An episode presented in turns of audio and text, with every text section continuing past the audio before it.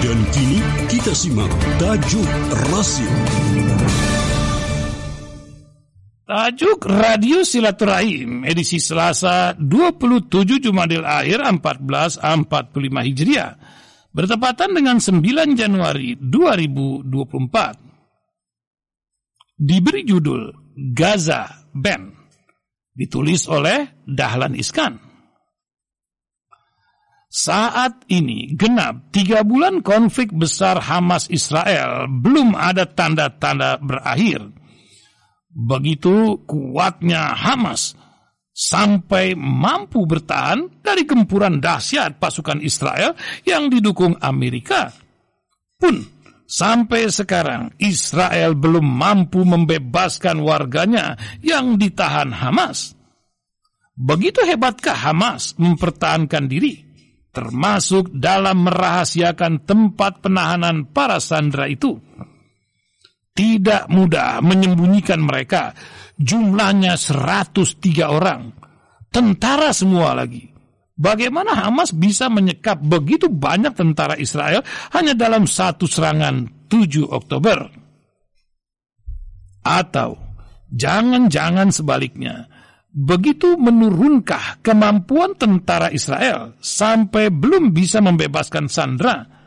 Mengapa pasukan elit Israel tidak nampak seperti saat membebaskan sandera di Afrika?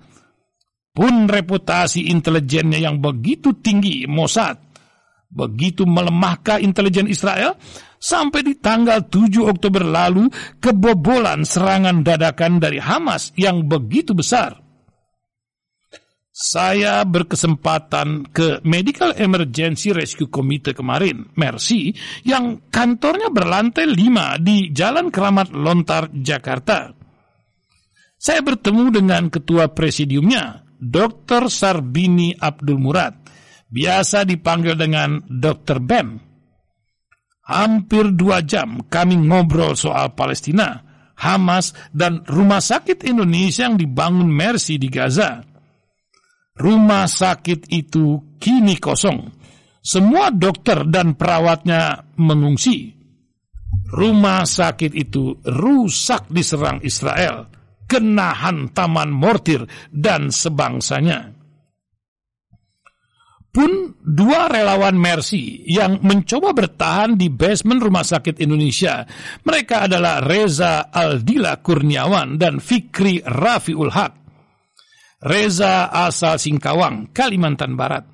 Sudah 8 tahun di Gaza. Fikri asal Cileungsi, Bogor, dari pesantren Al-Fatah. Keduanya juga mengungsi ke selatan.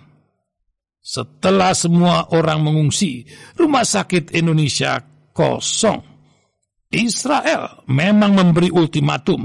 Semua orang Palestina harus mengungsi ke selatan. Gaza Tengah dan Utara akan digempur senjata. Kami memang minta kalau mereka semua mengungsi, 2 orang itu harus ikut mengungsi, demikian ujar Dr. Ben. MER-C didirikan 5 orang aktivis, 4 diantaranya dokter, termasuk Dr. Jose Rizal dari Universitas Indonesia dan Dr. Ben dari UNSIAH. Dr. Jose Rizal asal Sumatera Barat meninggal dunia beberapa tahun lalu. Awalnya mereka adalah relawan yang terjun sebagai tenaga medis dalam konflik Ambon.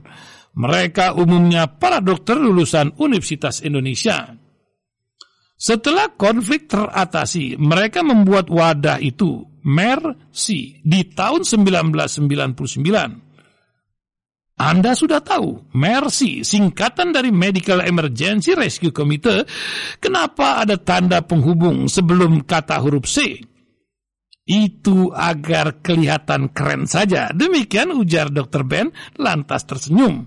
Pun ketika diucap MER-C, terdengar seperti nama mobil mewah. Sebenarnya ada usul nama-nama lain, tetapi kami sepakat yang MER-C ini, tambahnya. Dari Ambon mereka mendapat keahlian penanganan medis di tempat yang gawat. Maka ketika terjadi tsunami di Aceh 2004, MER-C juga terjun ke sana. Dr. Ben sendiri orang Aceh, lahir di Bireuen, setamat SMA Negeri 2, Banda Aceh, yang masuk Fakultas Kedokteran Universitas Syah Kuala. lulus tahun 1998, lalu merantau ke Jakarta. Ayahnya pegawai kantor pajak di Aceh, tapi sang ayah tidak pernah menjadikan pajak sebagai mata air kekayaan. Sang ayah pilih jadi air mata kehidupan. Sampai pensiun, tidak punya rumah untuk keluarga. Sang ayah husnul khotimah, ia syahid, meninggal sebagai korban tsunami, pun salah satu kakak dan keponakan kecilnya. Waktu itu, ayah, ibu, dan kakak Dr. Ben sempat lari dikejar tsunami, pun si kecil, anak sang kakak, berhasil digendong. Mereka menuju masjid di desa itu. Masjid berlantai 2. Sang ibu lari sambil menggendong si kecil umur 2 tahun. Diikuti kakak Ben, ayah, dan si kecil. Sampai di masjid, mereka akan naik ke lantai atas. Sebelum naik tangga, sang ibu menyerahkan gendongan itu ke ayah si kecil. Takut jatuh. Sang ibu berhasil naik tangga selamat sampai di lantai 2, tapi si kecil yang digendong bapaknya tersapu tsunami. Bagaimana dengan ayah Dr. Ben? Sebelum sampai masjid, sang ayah ingat sesuatu. Rumah belum dikunci. Ia balik ke rumah, tidak kembali lagi. Sehari setelah tsunami, Dr. Ben sudah tiba di Aceh. Sebagai relawan Medical Emergency Rescue Committee, juga sebagai anak yang kehilangan ayahnya. Itulah kisah Dr. Ben di bencana Aceh ketika Palestina terus menderita. MER-C mendiskusikannya apa yang bisa diperbuat untuk Palestina. Kami melihat konflik Israel-Palestina ini tidak akan selesai sampai akhir zaman. Demikian ujar Dr. Ben. Karena itu, bentuk bantuan yang kita berikan harus pula yang bersifat jangka panjang, tambahnya. Begitulah latar belakangnya muncul ide pembangunan Rumah Sakit Indonesia di Gaza. Wallahu a'lam bissawab.